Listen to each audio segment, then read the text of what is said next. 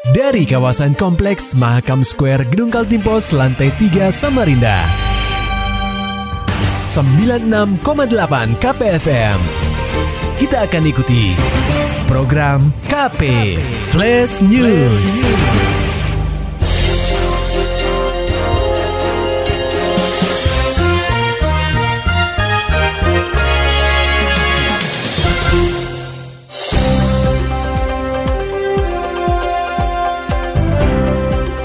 Pemkot Samarinda resmi menunda kegiatan PTM di jenjang PAUD sampai SMP yang seharusnya mulai dibuka pada 11 Januari 2021 nanti. Laporan selengkapnya akan disampaikan oleh reporter KPFM Samarinda, Muhammad Nur Fajar.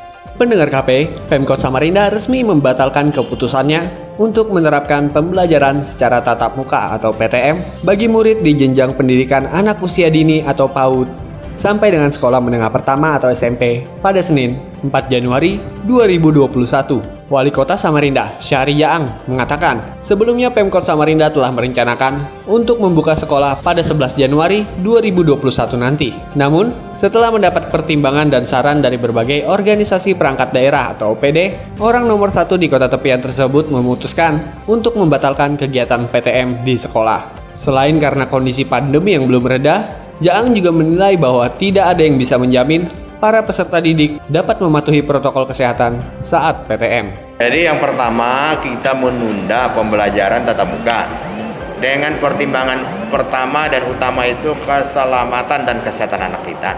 Karena kita tidak menjamin pergerakannya anak-anak ini walaupun itu dibatasin ya apalagi Samarinda saat sekarang masih kondisi merah dua kecamatan ya oleh sebab itu kita secara bijak melihat ya. Di lain sisi, Kepala Dinas Pendidikan atau Disdik Samarinda, Asli Nuryadin menerangkan, keputusan Pemprov Kaltim untuk menunda kegiatan PTM menjadi pertimbangan penting bagi Pemkot Samarinda dalam mengambil kebijakan tersebut.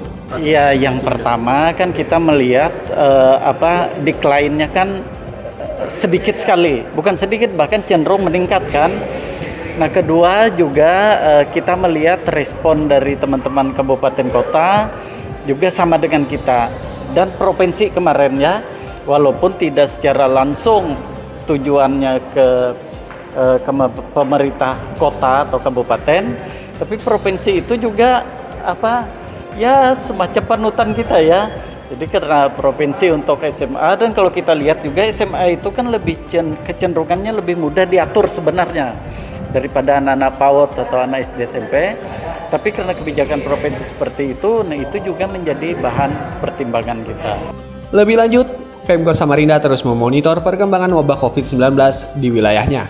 Jika kondisinya mulai mereda, bukan tidak mungkin Pemkot Samarinda akan membuka sekolah dan menerapkan kegiatan PTM. KPFM Samarinda, Muhammad Nur Fajar melaporkan. Mendengar KP, vaksin COVID-19 dari produsen asal Tiongkok yakni Sinovac telah mendarat di benua hitam, tepatnya di Bandara Sultan Haji Muhammad Sulaiman atau SAM Sepinggan Balikpapan, Selasa 5 Januari 2021. Setibanya di Balikpapan, sebanyak 25.520 vaksin yang dikirim oleh pemerintah pusat ini langsung didistribusikan ke gudang farmasi milik Dinas Kesehatan Provinsi Kaltim di Jalan Anggur, Kecamatan Samarinda Ulu dengan pengawalan ketat dari Ditlantas Polda Kaltim dan Sabrimob Polda Kaltim. Kepala Dinkes Provinsi Kaltim Padilah Manteruna menuturkan sebanyak 25.520 vaksin COVID-19 yang baru saja tiba ini diperuntukkan kepada tenaga kesehatan atau nakes, di mana dosisnya nanti dua kali suntikan untuk satu orang nakes. Karena dua kali suntikan, dari satu orang itu dua suntikan, maksudnya 12.760 orang untuk nakes. Mulai didistribusi kapan Bu Dokter? Eh, masih menunggu, masih menunggu instruksi rekomendasi Balekom. Oh, berarti masih belum ada izin dari Balekom sebenarnya ya? Kalau sudah suratnya terbit, langsung kita sebarkan. Ya. Ini tempat penyimpanan yang ada di sini seperti apa Bu? Aduh. Oh, Apakah tempatnya khusus atau? Kulkas di dalam itu. Kulkas ya. Saya masuk di dalam banget. Fadila menjelaskan pembagian vaksin COVID-19 kepada nakes di Kaltim telah dibagi secara proporsional. Tercatat Samarinda paling banyak menerima vaksin COVID-19 dengan jumlah 6.000 dosis. Mereka yang menerima pada tahap awal ini merupakan nakes yang benar-benar kontak dengan pasien positif. pembagiannya apakah sama rata Bu atau gimana hitungannya Bu? Nah, sesuai dengan jumlah nakesnya proporsional ya. Menyes- menyesuaikan jumlah nakes kah Bu? Atau? Oke. Ya, misalnya Samarinda sama lah dengan eh, apa Bahulu, nah mungkin toh. Perhitungan awal yang paling banyak nanti dari mana Bu? Yang untuk Daerah tahap mana awal? mungkin? Awalnya eh, apa Samarinda, Enda, maksud itu yang akan disuntik itu kami ini kan belum semua ya. Di tahap awal ini? Eh, tahap awal itu ya betul dah nakes yang betul-betul kontak dengan COVID. Ya. Daerah mana Misalnya Bu di yang paling banyak Bu? Oh di rumah sakit rumah sakit di semua daerah. Saya di, di daerah. kota mana yang paling banyak mungkin? Kota yang Samarinda paling banyak. Samarinda paling banyak berarti. Lebih lanjut, Fadila menegaskan bahwa pihaknya belum mengetahui kapan vaksin tahap kedua akan tiba. Menurutnya, seluruh penduduk dunia saat ini sedang berebut dan sangat membutuhkan vaksin dari COVID-19. Oleh karena itu, pemerintah sudah mempersiapkan rencana untuk memberi vaksin kepada masyarakat umum nantinya. Sementara itu, pendengar KPFM, Gubernur Kaltim sebut vaksinasi di Kaltim akan diberikan secara bertahap oleh pemerintah. Laporannya disampaikan reporter KPFM Samarinda, Maulani Alamin. Pendengar KP, pada Senin 4 Januari 2021 tercatat bahwa kasus penularan virus corona di Kaltim mencapai 28.077 kasus. COVID-19 telah mengakibatkan kematian sebanyak 769 orang. Sementara pasien yang dinyatakan sembuh ada 23.535 orang. Di tengah meningkatnya kasus COVID-19 di provinsi ini, kabar gembira disampaikan Gubernur Kaltim Isranur. Dia mengumumkan sebanyak 25.000 dosis vaksin virus corona akan datang ke benua etam pada Selasa 5 Januari 2021. Isran menyebutkan secara serentak vaksinasi akan dimulai pada 14 Januari 2021. Demi menjaga suhu ribuan vaksin tersebut tetap dingin, pihaknya telah mendatangkan alat penyimpanan khusus. Dia menambahkan, vaksin akan mendarat di Balikpapan lewat jalur udara. Sasarannya yang pertama nakes. Berapa jumlahnya? 25 ribu. Oh, untuk nakes semua. ribu itu kalau dihitung ya dibagi dua berapa itu? 12 setengah ribu. 12.500 ya dua kali ya. Tapi akan datang terus, akan terus berdatangan terus. Untuk diketahui, di Samarinda terdapat 95 fasilitas kesehatan resmi yang melayani vaksinasi COVID-19, yakni 26 puskesmas, 13 rumah sakit, 43 klinik, dan 13 tempat praktik mandiri. KPFM Samarinda, Maulani Al-Amin melaporkan. Beralih ke berita selanjutnya, pendengar KP sejak pandemi COVID-19 melanda Provinsi Kaltim, beberapa fasilitas olahraga ditutup sementara oleh pemerintah. Salah satunya adalah Kompleks Stadion Madia Sempaja di Samarinda.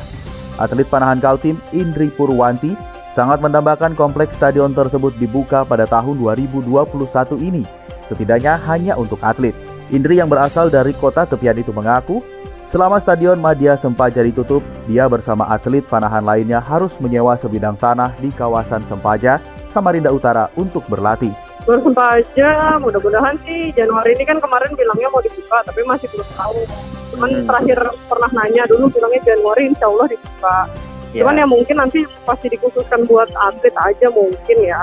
Jadi kayak orang-orang yang istilahnya cuman mau olahraga biasa sih mungkin mungkin belum bisa kali.